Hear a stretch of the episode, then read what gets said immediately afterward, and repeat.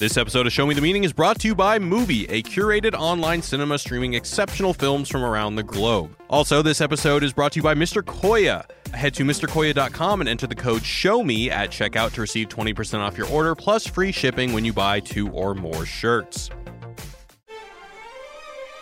Hey everyone, welcome to Show Me the Meaning, Wisecrack's movie podcast. Show me the meaning. Hell yeah.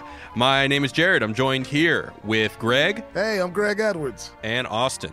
Hey, I'm Austin Hayden Smith. nice. Uh, all right, so today we're talking about the Baba Yaga himself. We're talking about John Wick, the 2014 movie directed by Chad Stahelski and David Leitch, who also, for both of you who are on the Deadpool 2 podcast, directed Deadpool 2, Okay. and oh, really? uh, starring D- starring Keanu Reeves. Uh, so first, I want to ask for per- first impressions, but I want you guys to tell me what's it like seeing it for the first time, what's it like revisiting it, and have you ever owned a dog? oh man. Let's Uh, start with Greg. All right. Uh, I loved it the first time I saw it. I loved it every single time I saw it. I loved part Mm. two of it. I think it's great. Uh, and yes, I have owned a dog. And yeah, I can see. tell, me about your dog. Oh man, oh this is sad. Okay, well, no, no, no, no, no, no, it's it. not. I mean, I look. I Make it happy. I got this dog when I was like maybe three years old. Uh, my favorite cartoon was Casper the Friendly Ghost. I got like Hmm. this all white dog.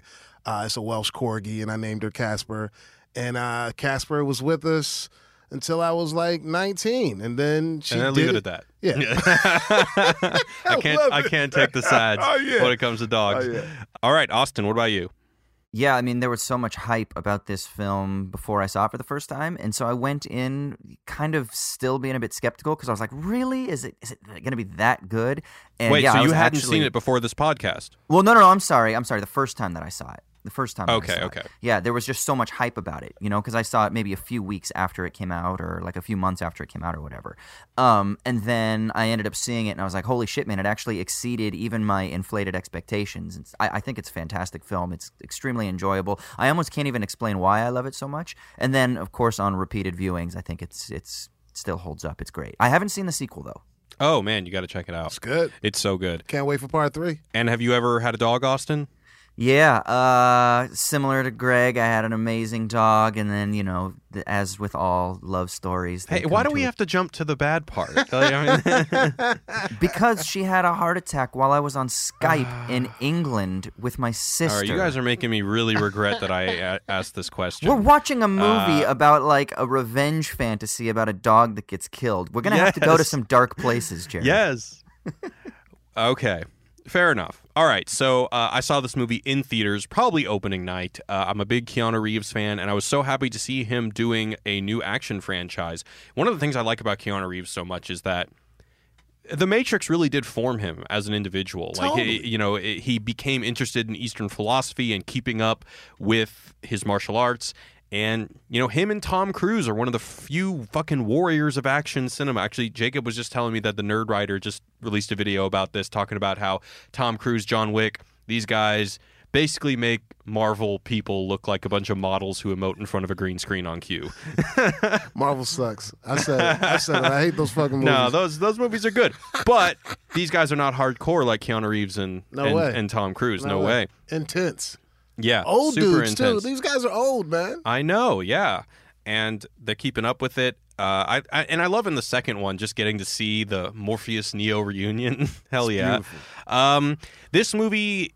This is a movie I can just watch, you know? Like I can turn my brain off, I can enjoy it. It never gets old. In fact, the whole reason we're doing this is because I watched it last week with my girlfriend because she had never seen it. I enjoyed it so much.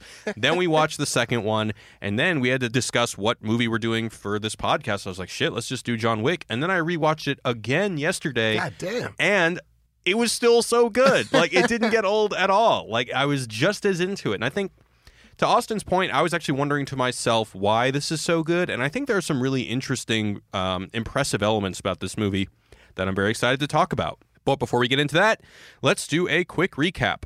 So, retired assassin John Wick is mourning the death of his wife when he receives her final gift to him a puppy. An unexpected run in with Iosef, the son of a notorious Russian mobster, leads to him invading John's house and killing the dog.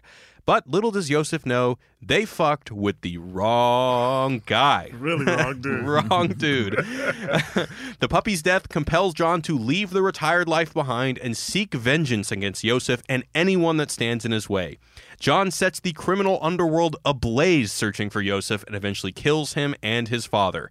Having dismantled the mob, John stumbles into a kennel, adopts a pit bull, and walks off into the city night. Great End like the movie. shortest recap that you've ever given. That's how simple. It is the just- shortest recap, but like, yeah, it doesn't. You know, I, I could have mentioned Willem Dafoe's character, which is cool, but not really necessary. You know, it's Right, right. There's a dog that dies, and ass is kicked. You know, A lot of murders. yeah, a lot of a lot of murders with a cold efficiency. Oh, Yeah. totally. Yeah.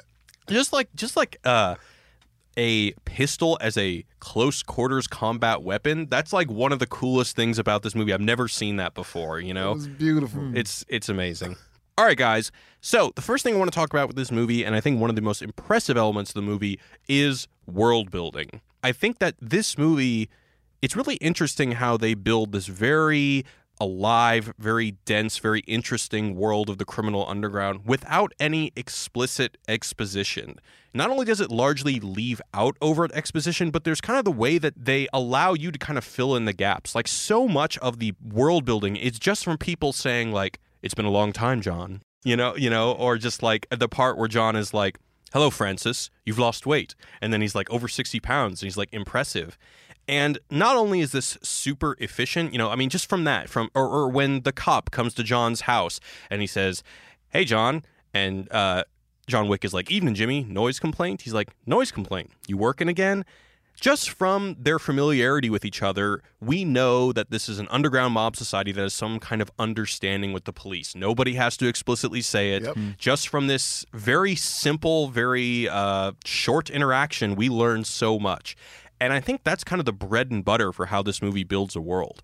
And uh, it's really impressive because nothing is worse than you know just a telethon like them telling the audience this is what the world is like these are the rules these are the relationships these characters have Yeah, I don't need another Batman origin story, do we? You exactly? Exactly I just loved it that you were talking about. Um, he's the same director that made Deadpool, and in this movie they have the hotel. What's it called? Hotel. it's, it's the uh, the continental okay, the Continental, and and the same thing with Deadpool. They have that bar where they just have all these killers and contracted killers. Oh, yeah. it's the same thing. i didn't think about that That And is I dig it. interesting I just, I'm, and I'm glad they're doing. They're doing a movie now, sort of like that, right? Hotel Artemis or something. oh that's coming out pretty I, soon. I have seen trailer or I've seen like I've seen sponsored content about it, but I've actually not seen the trailer.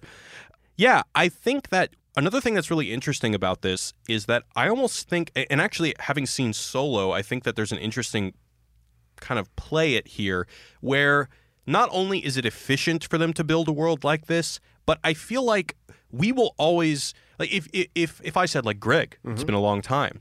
The audience will always I feel like they'll project our our relationship. Totally. Uh, you know, in a sense like whatever is in their mind is going to be better than whatever the writer comes up with That's a good point.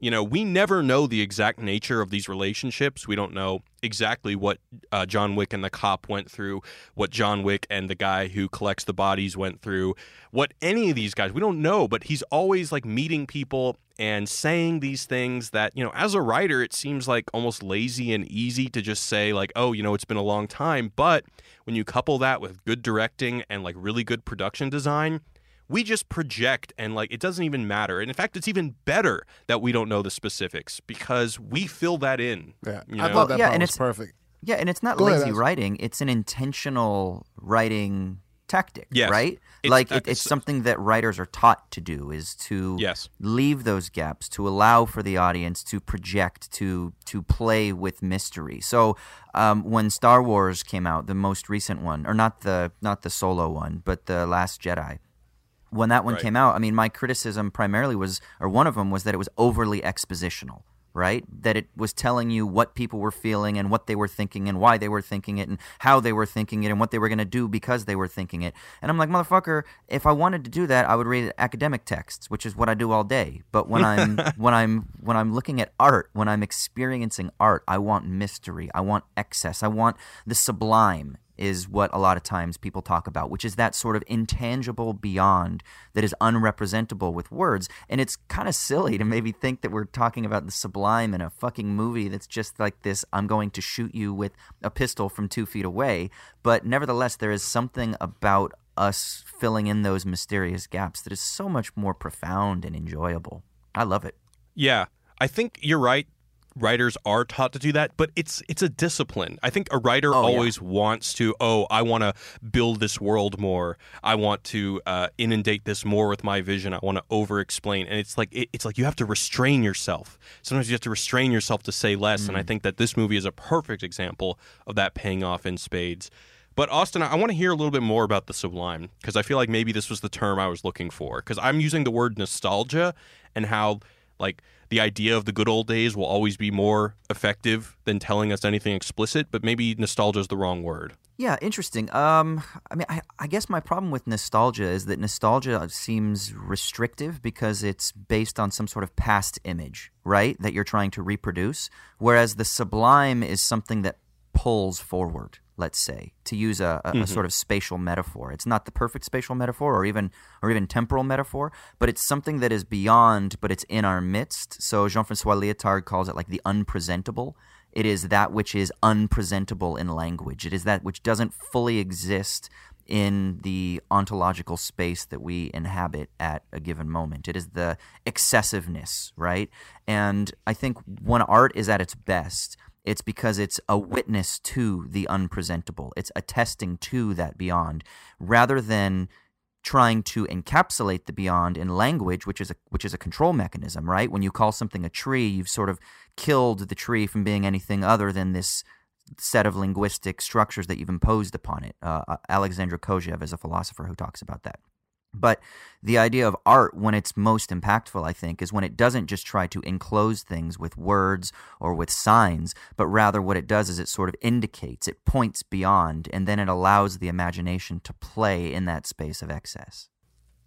So would you say? I know that you recently saw 2001 in 70 millimeter. Would you say the ending of 2001 kind of plays in this space? Oh my God, I don't think I've ever seen a film and had a, a cinematic experience that was as excessive as that. I mean, first of all, the screen was so big that I literally had to turn my head because I was in like the third or fourth row because I wanted the immersive experience. But I literally had to turn my head at points to like actually capture what was going on on the screen. And then beyond that, the theater that I was in was like this old fashioned community theater that does like live performances and shit like that. So it was it was set up like I don't know, like the Pantages or something. And they had a live organist that played beforehand. And then of course you have just the sort of cinematic scope of mystery that is unfolding before you that tries to encompass maybe like the totality of human life in the midst of cosmic chaos and infinity and expanse. And to me i mean that's that's precisely facing the sublime which can be terrifying.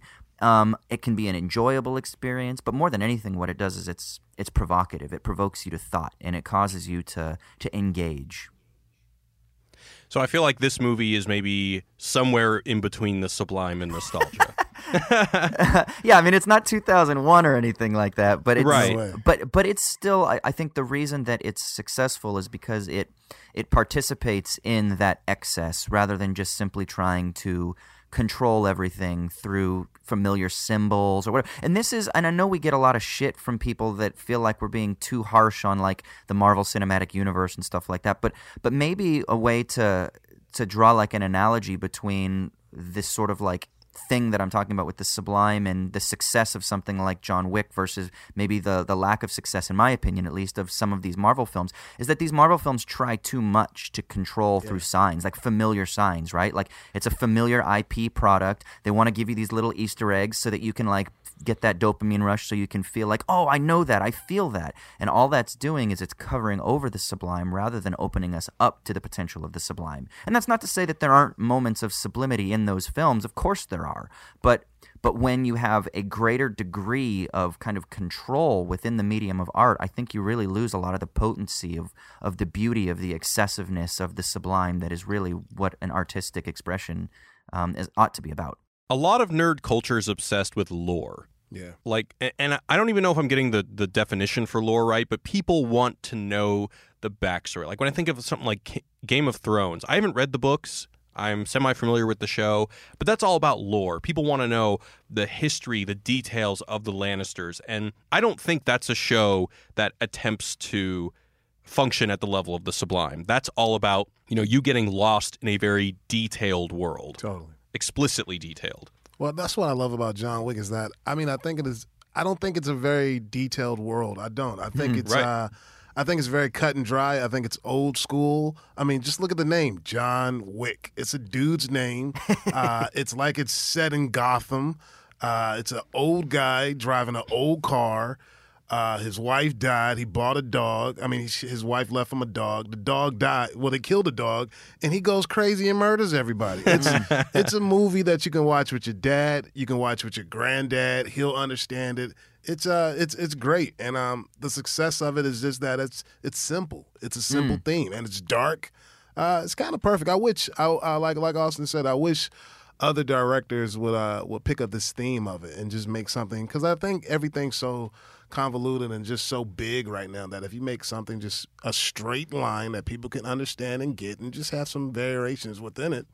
But see, I would I would say that what's impressive is that the movie it, it's presented very simply, Yeah. but once again, like if I were to try to explain to you what the world of John Wick is and the rules of this Russian mafia, like it would take time. Yeah. You know, because there seems to be a lot of nuance there. I love that Theon is the dude, too. That guy is so hateable. He's he, that's he's a great actor though. That's, Oh, that's yeah, how yeah, good- for know? sure. But yeah, totally. I mean, watching this, watching John Wick and being a big fan of Game of Thrones, I was like, yeah, cut his balls off. You know, like, he deserves it. Look Yeah. what he did to that dog. You know, Yeah. And that's another thing. Um, and not to give all the credit to the writers here, but uh, same thing with all the actors. Uh, the guy who plays Theon's dad, the main mob guy, is great. Yep. Uh, and then Theon, whatever his real name is, I forget, too. is amazing. He's so hateable. He's such a scumbag. He's uh, Such a like wormy ev- little ev- fucker. He's such Yeah. a wormy little, you know, like nepotist shitbag. that you little know? goatee too. You know, Yeah.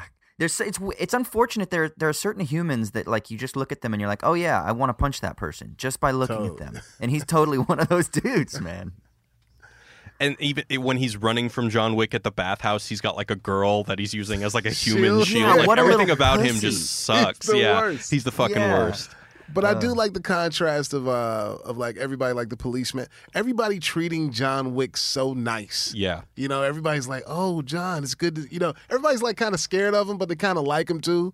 Uh, Yeah. And then how the mobsters are, well, you know, uh, Theon's character and his crew treat him like shit. But then the guys higher than him are like, "Oh, don't fuck with that guy." So it just plays more into like you fucked with the wrong dude fucked with the wrong dude and dude. how badass this guy is Yeah. without saying how badass he is. Mm. it, more to the idea like I, I another thing i really love about this world which i think is something it's a, a classic disparity between the brutality of mob life mob life and the civility and the classiness of the way that business is done especially at the continental. Like they all dress mm-hmm. so slick. Slick. they're Smooth. slick. They have a strict adherence to these rules you know? And, and once Yeah, again the rules are never explicitly explained. Yeah. we just know that you know Keanu Reeves says something like "give up your son," and now we understand that there's probably some some idea of of of trade that goes on with these things. Or in the second one, they they do a lot of this too, where there's like the book that you have to like like put your thumbprint on after like a debt has been paid and stuff like that. And then in the Continental, you can't do business on grounds. Well, they have their own currency too, right? awesome. Those little coins. They have their own currency, and, and once again, it's never explained exactly what it's worth. And, and I love the thing; it's like John will say like table or reservation for twelve, and it's never explained that oh, reservation for twelve means that I have twelve bodies that I need to get rid of. But we just we see it happen, Yeah. you know, and it's mm. so it, it's it's quick and engaging and just very graceful. Well, one of the things I think, and th- th- Greg was just saying something that reminded me of this a minute ago. It really reminds me of like ancient Greek mythology, in that the stories are very simple, but they're also like really batshit crazy and petty, right? Like you Yeah. get these gods that, like, I don't know, like they, they get offended because of the most minor thing and then they're like well fuck this i'm going to start a war because of it. That's what the trojan war was right? And it's like and it's usually about like a chick like one of the gods is like upset because his chick isn't doing what he wants or his chick wants to bang somebody else or something like that right? Yeah, and so he's like fuck this i'm going to start i'm going to start war on earth because of this you know?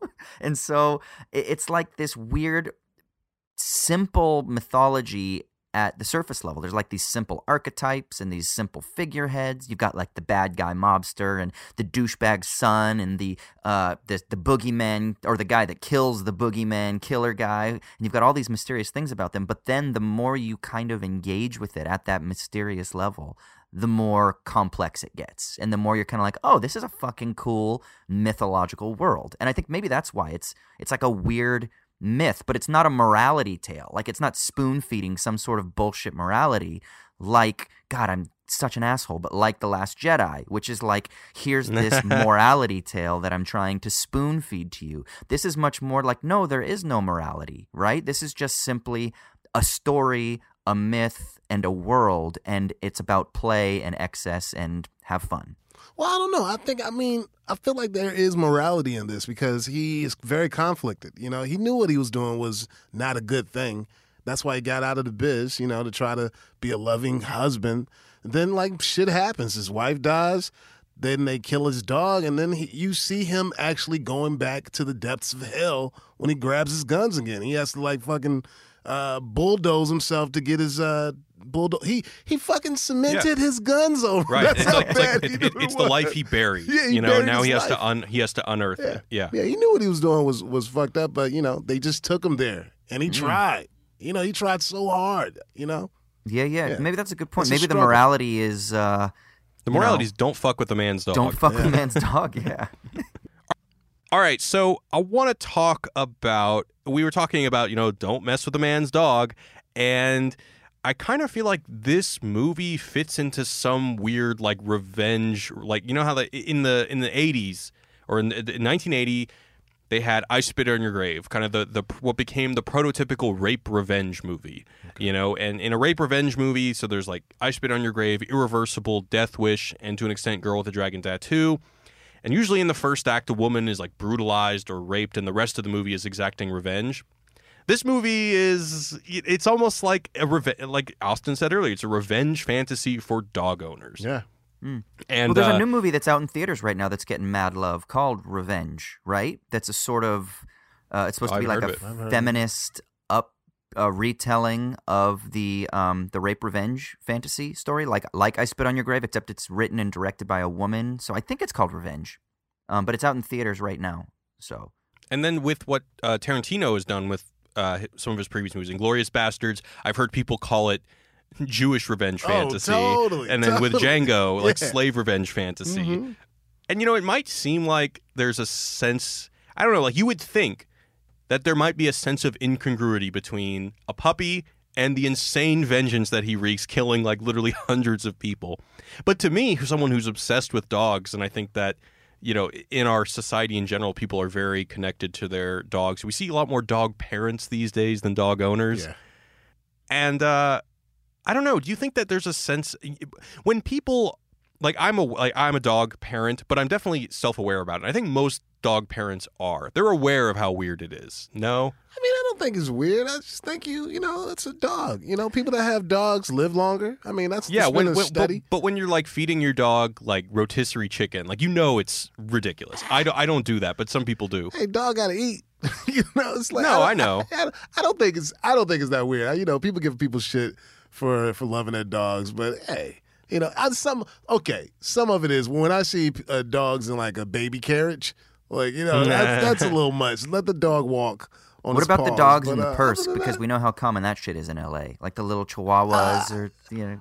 Well, I, I mean, look, man. If the the dog is so small it can fit in the purse, keep the dog in the purse. I don't I don't want a hawk coming down, grabbing that dog and flying off in the tree. That's a good point. You know what I mean? That's a good point. It's for the And, dog's like, you own know, well-being. girls, girl- girls like that shit. You know, they're cute. Like you know what, dude? I don't know if uh, if anyone out there is on Tinder and shit like that, but I will say this: as someone who has dabbled in the Tinder game uh, a bit over the years, the frequency with which you will see a girl's bio that says like "I'm only on here looking for a dog owner," or "If you have a dog, I'm yours," or "I just want to go on a dog play date," there is something pretty amazing about how much like dogs create community, whether it's like a romantic or intimate thing or otherwise. Like Jared, you've got a new friend from NPR because you it's a dog poop partnership, right? Right. Yeah, I, I was wa- every morning for the last year. I've uh, been I've t- had just chit chat with this woman who walks her dogs, and our dogs do their morning poop together. And I just found out that she's she like hosts a very famous NPR podcast. So I'm just like, wow. Yeah. But yeah, I mean, dogs like there's something about the fact that there is not a sense of incongruity ab- about the revenge that he wreaks. Dogs, like, I mean, they make me speak in like tongues basically you know like when i mean you austin as a as a recovered uh evangelical you understand that like something that can move you to speak in tongues or move you to say nonsensical things it is kind of like a religious experience and when I look at my dog's face man it moves me to say ridiculous things you know what i'm talking about puppy talk Of Can you give us an example of your puppy talk? yeah i'll just like oh you could do baby face muffin man you know stuff like that baby face muffin man. oh I he's love got it. he's got all sorts of names That's a good looking dog. Oh, he's he's spiteful though. I just saw Woody jump at another dog real fast. But uh, uh, uh, but you know they yeah he stole his toy man Ah, and just like the parrot, you take it up for him. That's right. he is. yeah exactly No, that's no, the the other love. kid's an asshole. The other kid was the asshole. He deserved it. no no larry larry is a good man he's a good dog And that's why this movie's so good because it's- it's compounded. I mean, like you know, his his wife that died gave him this dog. Yeah. you know, that's the last gift she gave him, and she's gone. And then you take, you know, Well, what I was going to say, do you think You it would be the dog. ridiculous if there wasn't that transference, though? Like, if it was just this dog that had no direct connection to his wife that had just passed, would that would that make this film more ludicrous, or do you think that, like, like, because there seems to be like that compounded thing that you just said, Greg, makes it even more intense. But would it just be insane if it was just a dog revenge film? I think so. I think it would. I mean, I I could still understand it, but I think it would be like, all right, all right, you, you killing a hundred people, but I mean. I I could, I could still understand it though, because a dog is like family. But you know, I feel like if you ask most people what is John Wick about, they probably don't even think about the wife element. They just they just say a guy, a dog, or someone kills the man's dog, he goes ape shit. You know. Also, like John Wick has become like a meme. I, I, I saw this video on Facebook earlier, and it was like ways to kill Thanos from the Avengers, and one of them it was like a top five ways that you could have killed Thanos, and one of them was the funniest one was Thanos does the snap, and half the people dies, and it just cuts to John Wick holding his dog, and the dog disappears, and then and then it just ends, and we just assume that if you fuck with this man's dog, it's, over. over. for you, It's no matter if you're everybody. Thanos or whoever the fuck you are. So, what triggers him in the second film?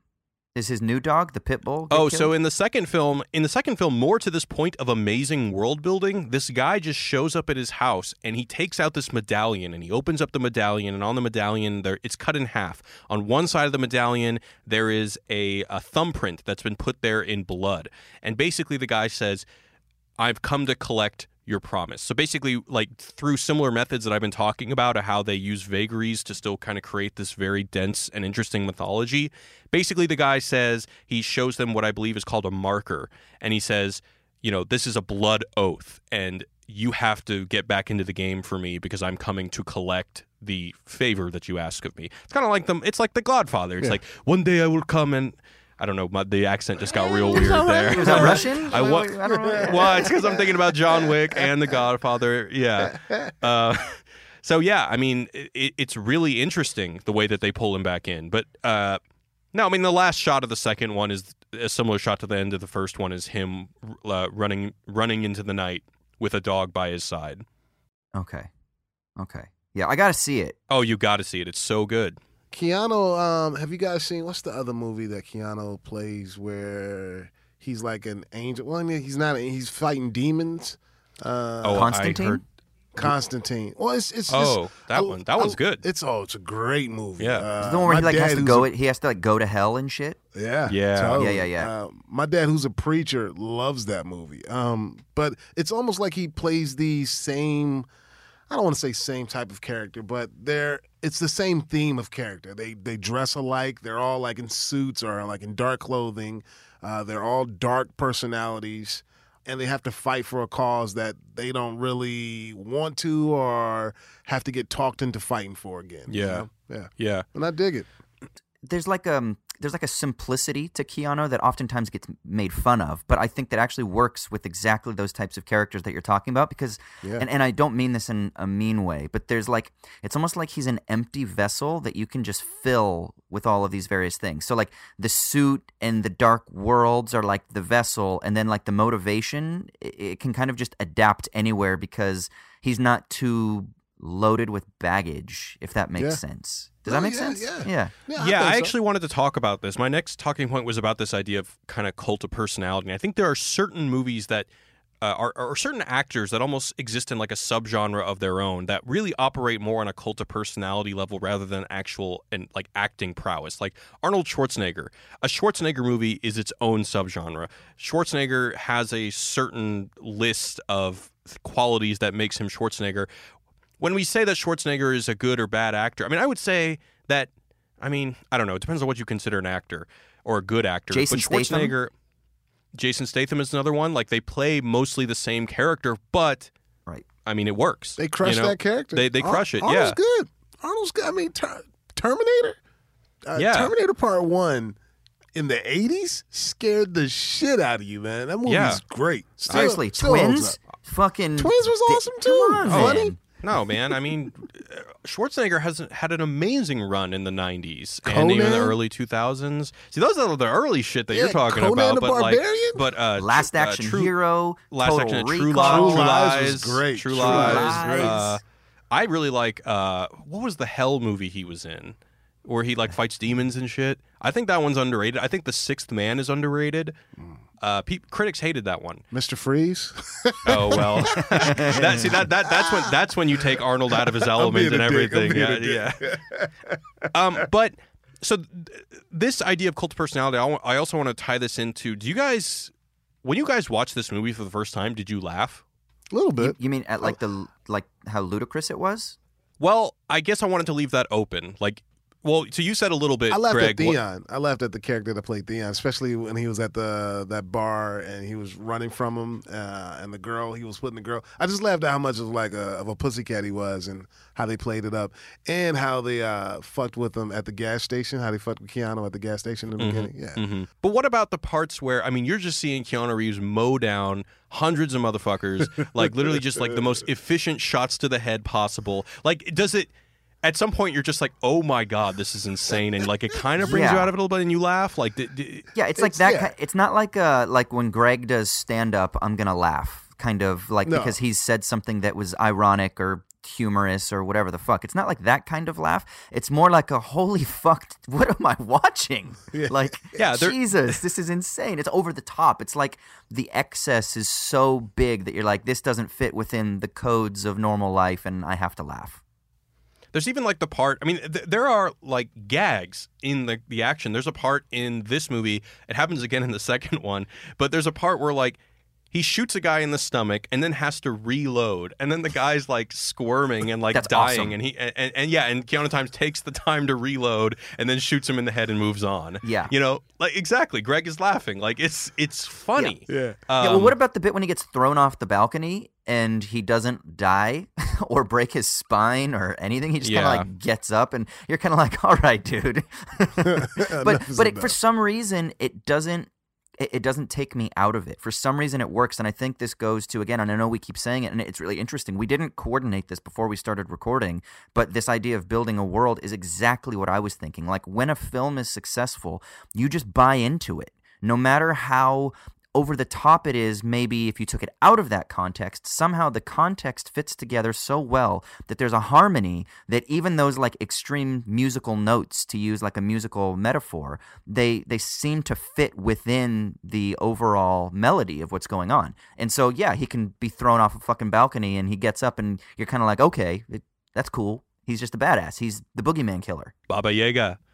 Yeah, but so taking this idea of it being funny and almost having elements of a dark comedy to it, once again, I think that his killing style is so cold and efficient. And even like when he kills Iosef, he doesn't even let him finish a fucking sentence. It's just walk up, shoot him in the head, walk away. And then plus it being Keanu Reeves. And and I wanted to know, do you guys think what would this movie be like if it wasn't Keanu Reeves? Like if it was a guy who looks more like like Jean-Claude Van Damme in his prime, a guy who looks like a grizzled, swole badass. I think it would be missing kind of a subtle level of irony that makes this extra awesome. Right? Like like is it just that this movie I do think that there is a kind of ironic distance at play here because it's not only that John Wick is a badass, but that Keanu Reeves is playing John Wick, who is a badass. Am I? Am I, I mean, am I just? No, no, no. I, I think you got something. I mean, I don't think this movie would be the same if there wasn't a Bill and Ted's Excellent Adventure. You know, like to to see Ke- you have to see Keanu play like this kind of surfery Point Break type of character to appreciate his character in John Wick. You have to see him kind of being soft hmm. and tender and goofy and see his metamorphosis in The Matrix to understand this character. And that's I feel like that's how they played it up. And with the title of John Wick, it's almost like Keanu Reeves. You know what I mean? It's, it's Yeah. Mm. And Yeah, yeah, because cuz we are projecting the meme of Keanu Reeves like sitting on a bench alone in New York uh, into Keanu. this character. Yes. right. Like we're projecting that into it. Like I, I mean, you guys are from LA. I'm sure you've heard, or you're in LA. I'm sure you've heard stories like about Keanu uh, in his personal life. I used to work with a guy that used to tell me stories.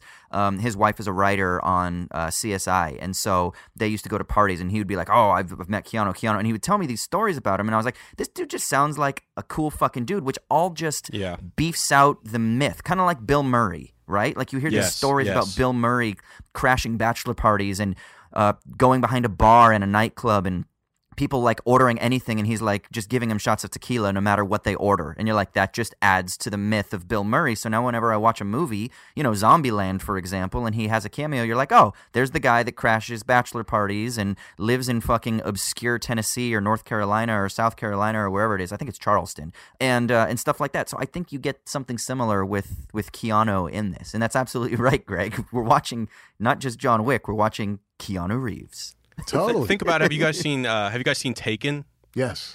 So you know that there's the famous uh, speech when uh, Liam Neeson is talking into the phone. and He says, "I have a bunch of skills that I have accumulated over a very long career, and I will come with you." Like once again, that is all the more badass because it's fucking Schindler's List, dude, talking into the fucking phone like he's gonna go ape shit. You know, Right. it's uh, and I think that th- something is working on that same level with Keanu Reeves. I never put that together. Schindler's List. Uh, you know, I never. Yeah. um, but yeah, also like the part. I, th- I think what. So do you guys remember the part where? And this happens again in the second one, and it's even funnier in the second one. But in the first one, uh, it's during. He says, "John," and this is like the the parallel scene to the Taken scene. He's like when Viggo, the head mob guy, says, "John is a man of focus, commitment, sheer will." I once saw him kill three men in a bar with a pencil, a fucking pencil. Like that's over the top badass. Like there is, and then when we see Keanu Reeves, like Keanu Reeves killing three dudes with a pencil, that that that means something different than you know uh, someone who looks like Jean Claude Van Damme or Arnold Schwarzenegger killing three dudes with a pencil. There's something yeah. different there. Well, so there's something um, as as over the top and mythological as this film is. There's also something like really like material about this film, and and what I'm it's hard for me to describe it, but I'm thinking like. Like the action sequences, they're not slick and clean and perfect like they were in The Matrix, right? Like we just watched The Matrix, and they're all really fluid and they're style like over stylized, and there's a beauty to them. It's a dance. Whereas this is like if if the Matrix is ballet, this is like contemporary dance, right? It's a Yes. little bit messier. It's a little grittier. Uh, he he he like belabors a little bit. He's not like perfectly smooth in his movements, and and I like that as someone who's studied martial arts since I was a kid. Um, and and I think if there are certain films that I like the dirtiness of their fight scenes, and like there's a there's a film that probably nobody saw, but it's called Haywire that stars Gina Carano by Oh, I Steven saw it. Yeah, Yeah, you know that the- was uh, she, she did like MMA fighting in it, right? yeah, exactly. And her fight scenes are in that film are so much cooler than the majority of like and I like the Jason Bourne films too, but they're so much cooler than so much of like Jason Bourne choreography um or uh you know, even a film like uh, like Jet Li's films or Jackie Chan's films, which are much more dances, you know, they're they're physical expressions, and these like John Wick and Haywire and even a film like Ong Bak, I feel like are much more. They're just more visceral and material in their fight scenes, and I think that kind of fits into this whole thing too. You know, it's much more settled. I just, I just want to make sure you're not throwing shade at my boy Jackie Chan, are you? No, no, I love me some Jackie Chan. It's just that Jackie Chan is a fan of um, Buster Keaton. Yeah, he's like, yeah, he's Buster Keaton and Charlie Chaplin, but I think that's like, I mean, he is auteur on the highest level. Oh, sure, sure, but it's just different. Yeah. it's it's a it's a, it's ballet Sure. as opposed to this is more contemporary. Yeah, so I don't want to. I don't. Yeah. Want, I'm not shitting on those things. It's just different. Yeah, yeah, yeah. yeah. No, I, I yeah, I, I totally agree. I think, yeah, there is a cold efficiency to the brutality, and man, I, and also that juxtaposition we were talking about earlier, the brutality of the action scenes with the classiness of the Continental. I think it adds to the comedy in a sense. Mm. Yeah, yeah. Um, so the other part I was talking about that I think also adds to this idea of it being a comedy is when when the head mob guy calls John Leguizamo and he says, uh, "You hit my son." He's like, "Yes, sir, I did." He's like, "Can I ask why?" And he said, "Well, yes, because he stole John Wick's car and killed his dog." And then the guy just goes, "Oh." yeah, dog. And then that happens again in the second one, where there's just like a, well, it's John Wick who's coming for us. Oh. And then the conversation just ends. Like there is a self awareness here that I think is really special and makes it just all the more fun to watch. Just builds him up without building him up. You know, you don't have to. He just walks around with uh, a king card on his forehead, and everybody just treats him like a king. You know. Right. I like the part also about how I guess what kind of makes him more soft too is the girl trying to get at him.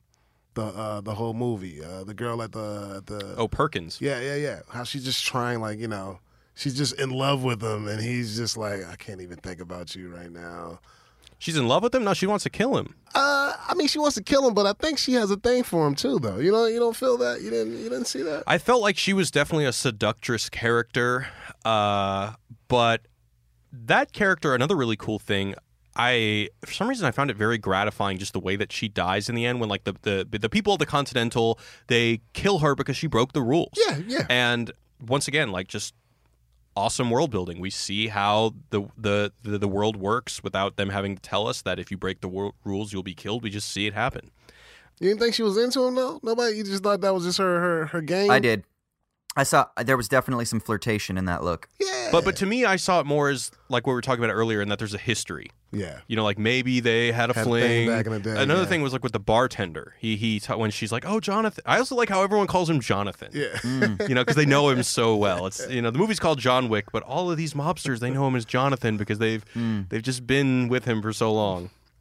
Yeah. So I, I wanted to talk uh, end this conversation about the comedy, just asking Austin, especially with this Bo Burnham uh, script, this video that's coming out at the end of the month that Austin also worked on. We talk about how we kind of have to have a kind of critical distance in order to be authentic in a way. And I'm wondering, like, can there be a, a hero that is just just badass? Like, can we can we or do we need this distance to really appreciate how badass a character is. Like, could this be a could this have been completely straight faced and we would still believe that John Wick is such an awesome character or such a, a badass more than awesome character? You mean in light of the fact that his dog was killed, or just in general? I think just in general, Well, what about like the Bourne the Bourne films? Is he just a badass? not on the same level that John Wick is. I think that, that's kind of my point. Like, is Bourne a badass? Yes. Is he a meme though? Is he like a uh, kind of a cultural icon for badassery like John Wick is? No. And I think a lot of it has to do with that slight sense of comedy in there. No, I mean, uh, well, I don't want. to I think Bourne. The reason Bourne doesn't equal John Wick is like Bourne was trained by the government. You know what I mean? And and Wick is like a mob dude. You know what I mean? It's a it's a difference. Hmm.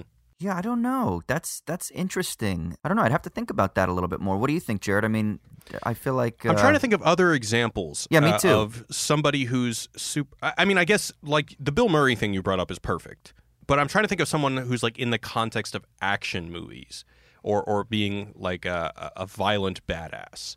What about like Sly? Would he like the, the '90s Sly, like with the cliffhanger Rambo? era? Yeah. No, see, I think that that was more Cliffhanger, cliffhanger. authentic. But have you seen the new, the newest Rambo movie? I think it was just called John Rambo or just Rambo.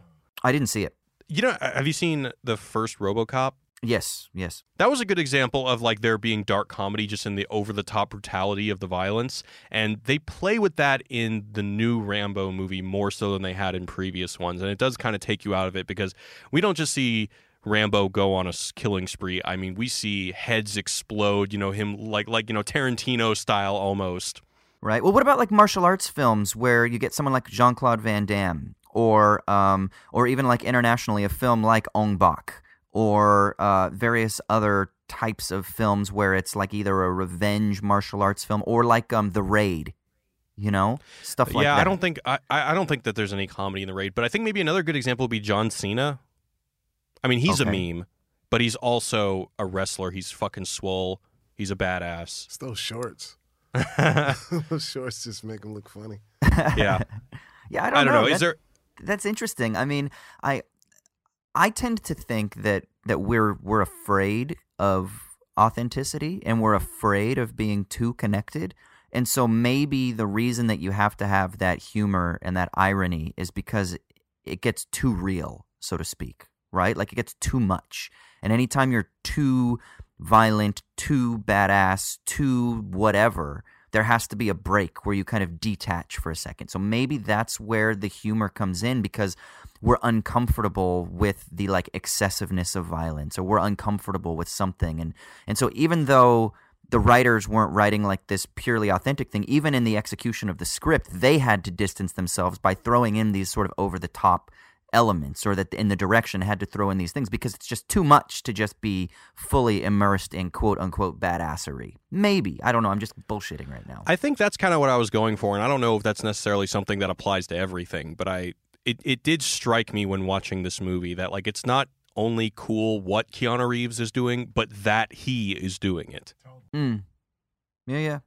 Yeah, yeah. Plus, it is interesting. I mean, it'd be really interesting to kind of delve into this more this idea that it's like meme. Like, in what way does the meme then go back into the script? So, like you were talking about Yeah. Schindler's List in relation to Taken. I just watched the movie The Grey the other day, and I was thinking about Taken in the context of The Grey. You know, I'm watching Liam Neeson, but I'm not just thinking of Liam Neeson as the character in The Grey. I'm also thinking him as the character from Taken. You know, so it's weird how we kind of I don't know, amalgamate all of these various different things. Like, fuck, man, you watch American Made, the new Tom Cruise film. How can you not see him as, you know, the guy from Mission Impossible or fucking from Top Gun or Days of Thunder or whatever, right? Like, all of those things are compressed.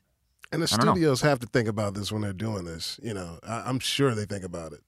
Yeah, I think that these days, with just the internet and memes in general, I think that perhaps it's going to be harder for actors to to break out of these these roles. Like, I think another good example is when I saw Black Panther and uh, Daniel Kaluuya's in it. Like, I I I was just thinking about Get Out the whole time. Yeah. Like like the idea of him dressed up in African garb. I was like, nope, not buying it, man. That is the dude, that is Chris Washington from Get Out. You know.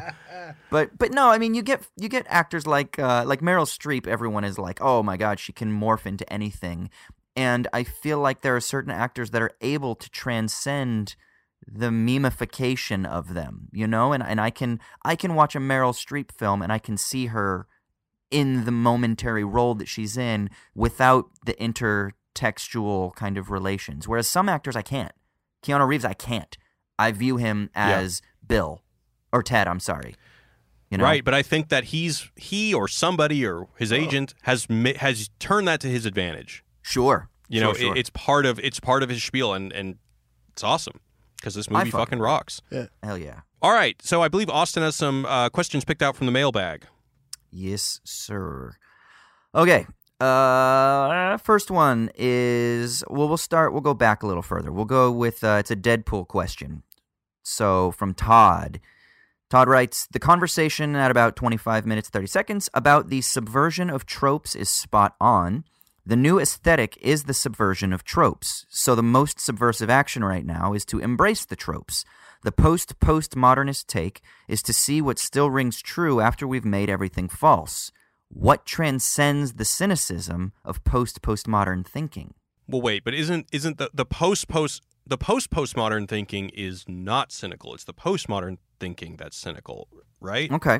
Maybe. Yeah. So what would transcend postmodern thinking? So that would be, I think that what I was talking about in the Deadpool episode, if Deadpool were to kind of call out his own shtick about how, yeah, we constantly break the fourth wall and disillusion you and uh, undercut any seriousness, I think that if he criticized himself in that way, that would be almost idealistic in a way. It would point to idealism because he's saying, because at least he's pointing out that, hey, we can be better or these things can be better. So I do think that post postmodernism is a form of idealism. Trolls trolling themselves, right? Right, because if you're if you're if a troll is trolling themselves, then they are at least indicating that they know what They're they're, doing yeah. is not good. Right. Mm, okay. And then, real quick, his other question was also why no discussion of the team assembly and disassembly of the X Force? That was the most hilarious and subversive part of the movie, in my honest opinion. It was we, we just there was so much to talk about. We just we just didn't get to it. I think. Yeah, I, I But- like that parts where they all die real fast. Right. I, I, I guess I just in my in, in my head I was like as soon as the first one died, I'm like, okay, they're going they're gonna gonna die. go all out. Yeah. Uh, so I, I wasn't really as caught off guard. Having said that, I also saw the movie at like 8:30 a.m. with like an empty theater, so uh, you know it wasn't the most communal laughing experience. What about you, Greg? Did you like that part? I love that part, you know, but I just thought it was hilarious uh, that the black girl that doesn't have any power, Other than luck, other than luck, which is the shittiest thing ever. Uh, it's funny that w- after we talked about it on the podcast, I had like a long conversation uh, with another guy that loved Deadpool, and he was like, they didn't go racial on that part. And I was like, yeah, they wanted to. But then the studio's like, nah, we can't do that. I mean, just think about how fucking Deadpool punches everybody, and they just left this circle of a hole there. You know, they didn't go there at all. I was just like, yeah, they had to get talked to about it probably. See, I you're you're you're you have a you're more positive than I am. I I think that probably no one in the writers' room even dared go there. You oh, know, come on. I think everyone in Hollywood is too scared to do that shit, man. Like they all know what's at stake. Well, I behind at least behind the scenes, somebody was talking. Can we go? Hey man, let's go to Chris's house, have some beers, and let's just rail on this part that we wanted to talk shit about. Because I mean, because it's just me being in this, me watching the movie, and I'm just like, hold on, is this this girl with no power, and they're not gonna they're not gonna say shit about this, and then they're just gonna let okay.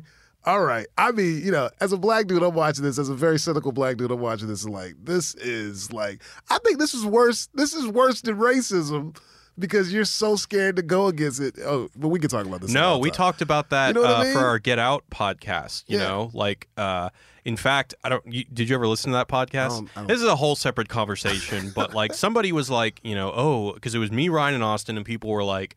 Oh, three white guys talking about Get Out. That ain't cool. And I and I was like, okay, but like if I called up Greg or some other black guy and was like, hey man, we need a black guy to protect ourselves from criticism. Exactly. That's fucking racist. Exactly. Yeah. No, I totally agree. I totally agree. Yeah. Yeah. Yeah. But anyway.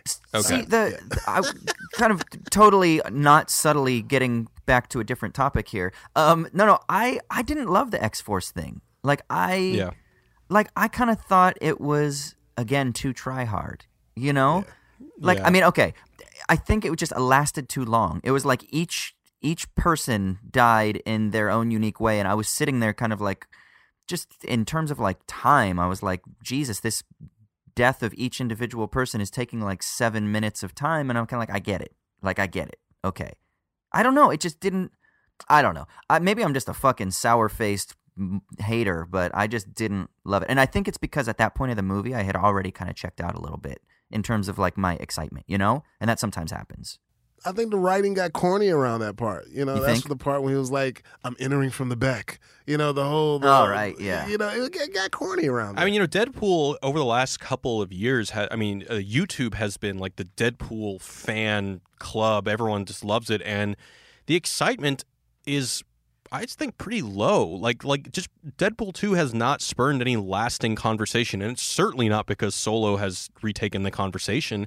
The movie's doing great at the box office, but you know, it's not the the the the uh, the cultural conversation starter or fanboy ig- igniter that the first one was.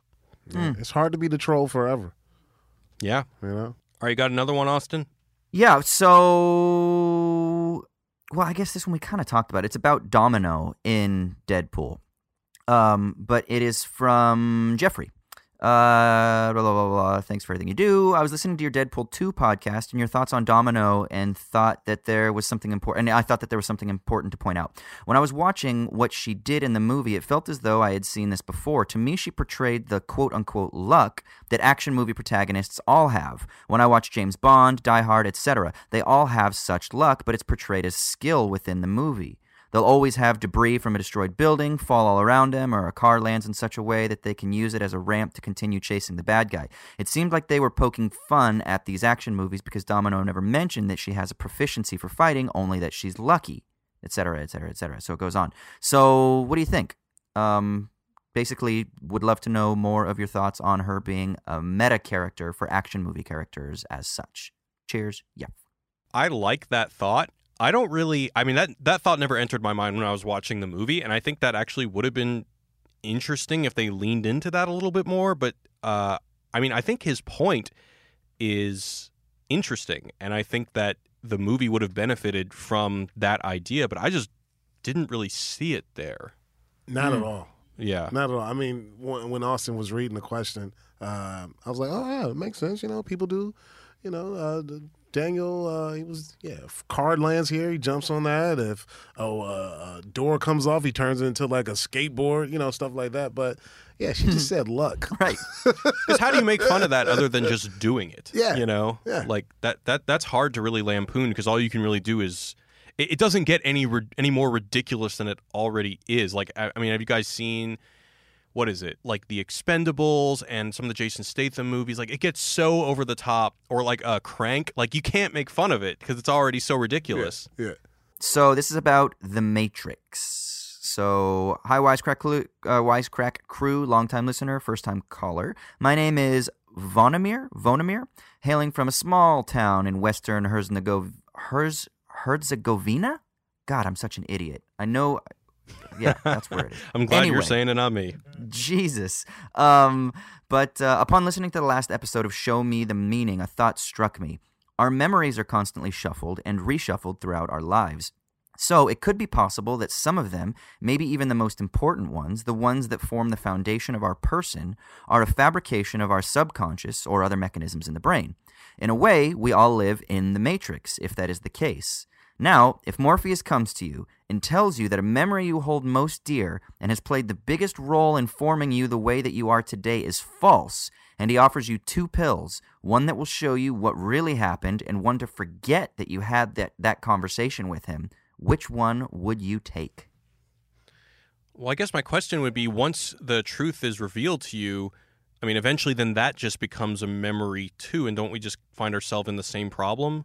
Unless there was a way to, I think the question is, is if somehow you could take a pill and then completely awaken yourself from that tendency. Hmm. to where you would never be involved in this fabricating process, but that you would just truly understand memories as they really were. And then you would truly sort of self destruct or self deconstruct all the things that you hold most precious and dear to yourself. This also fits I with th- the th- Inside Out would too, right? Right. Yeah. I think I would take the blue pill because that would rob all of my all the positive associations I have with my memories. They would just be, you know, the way that I probably felt about them when it was happening, which was probably pretty middle of the road, you know, whereas the nostalgia like I'm not you know, the nostalgia makes it seem candy coated, you know, and uh and I, I need those repository of candy coated memories. But have you have you ever had those experiences where like you're chemically enhanced and you're in a fucking club or you're in a casino at five in the morning and you're on a beach in fucking paradise or something and you look around and you're like,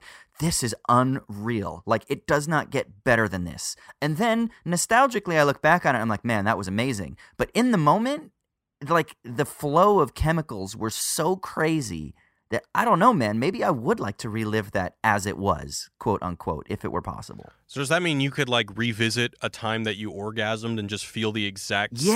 same like uh, Maybe, right? intensity of the orgasm? Well then fuck, yeah, give me the red pill, man. Okay, then. It's like, dude, chill, I'm chill, I'm remembering. Leave me alone. You got a bathroom? yeah, yeah, I'm about to go remember in there for a bit. uh yeah. I, I know I hear what you're saying, but you know, like I'm trying to think of a an example. Like for like- example, like you Yeah. know, like the, I, I have like these ideas of like the, the the best meal of my life. You know, I'm Right. sure that there's a level of nostalgia, and if I, you know, like I don't want to ever taste that food again because it can never stand. It can. It, it will probably never stand up to the way that I remember. I think it what tasted like. Of course. Yeah. Sure. Well, and I would even say that actually, from like a from a more properly substantial philosophical point of view, that even in the moment, the intense experience that you're feeling is also conditioned by previous memories. So, I mean, I tend to think that the imagination is what conditions our consciousness anyway. This is what a lot of my research has been about, about imaginative consciousness as being the sort of framework that conditions all present experience. And so I'm not sure that you could ever have a quote unquote purely objective or like real non imaginative or non fabricated experience. I think it's all filtered through language and memory and self reflection, which is all socially constructed and all of these weird mental complexes that all impinge on a given moment. But if we could break out of that mold somehow and live in like a non-linguistic or non-reflective or non-imaginative state i mean it sounds pretty fucking crazy i mean isn't that what we at least project onto animals like isn't that what we think like the way that an animal just enjoys a fucking the same food that they've had a thousand times or the way that an animal gets so excited to see you coming home from work whereas I don't know, when your chick comes home from work or your dude comes home from work, are you as excited as that fucking dog is? No, man. Because dogs are better because they don't have all that fucking That's right. linguistic baggage. I think dogs have that baggage. I just think they're hungry. And that is why you don't fuck with a man's dog. And on that, we're going to end the podcast. So thank you guys for joining me. Greg and Austin, where can we find you guys on the internet? Uh, you can find me at Greg the Grouch on Twitter or Greg Comedy on Instagram. And Austin. Uh, you can hit me up on Twitter, Austin underscore Hayden, H A Y D E N. Cool. Hit me up at, at Wisecrack or at Father of Woody on Instagram. And just want to let you guys know if you have a second to give us a review on iTunes, it would mean the world to us. Uh, really, really, really helps us out. And it would be very meaningful to Greg, Austin, and I. So thank you for those of you who are leaving us a review. And uh, that's about it for today. So thank you guys. And we'll see you next week. Next week, by the way, we are doing The Matrix Reloaded. Oh, awesome. All right, all right. Yeah. All right. See you guys. Thank you so much. Peace. Signing off from Los Angeles. Later.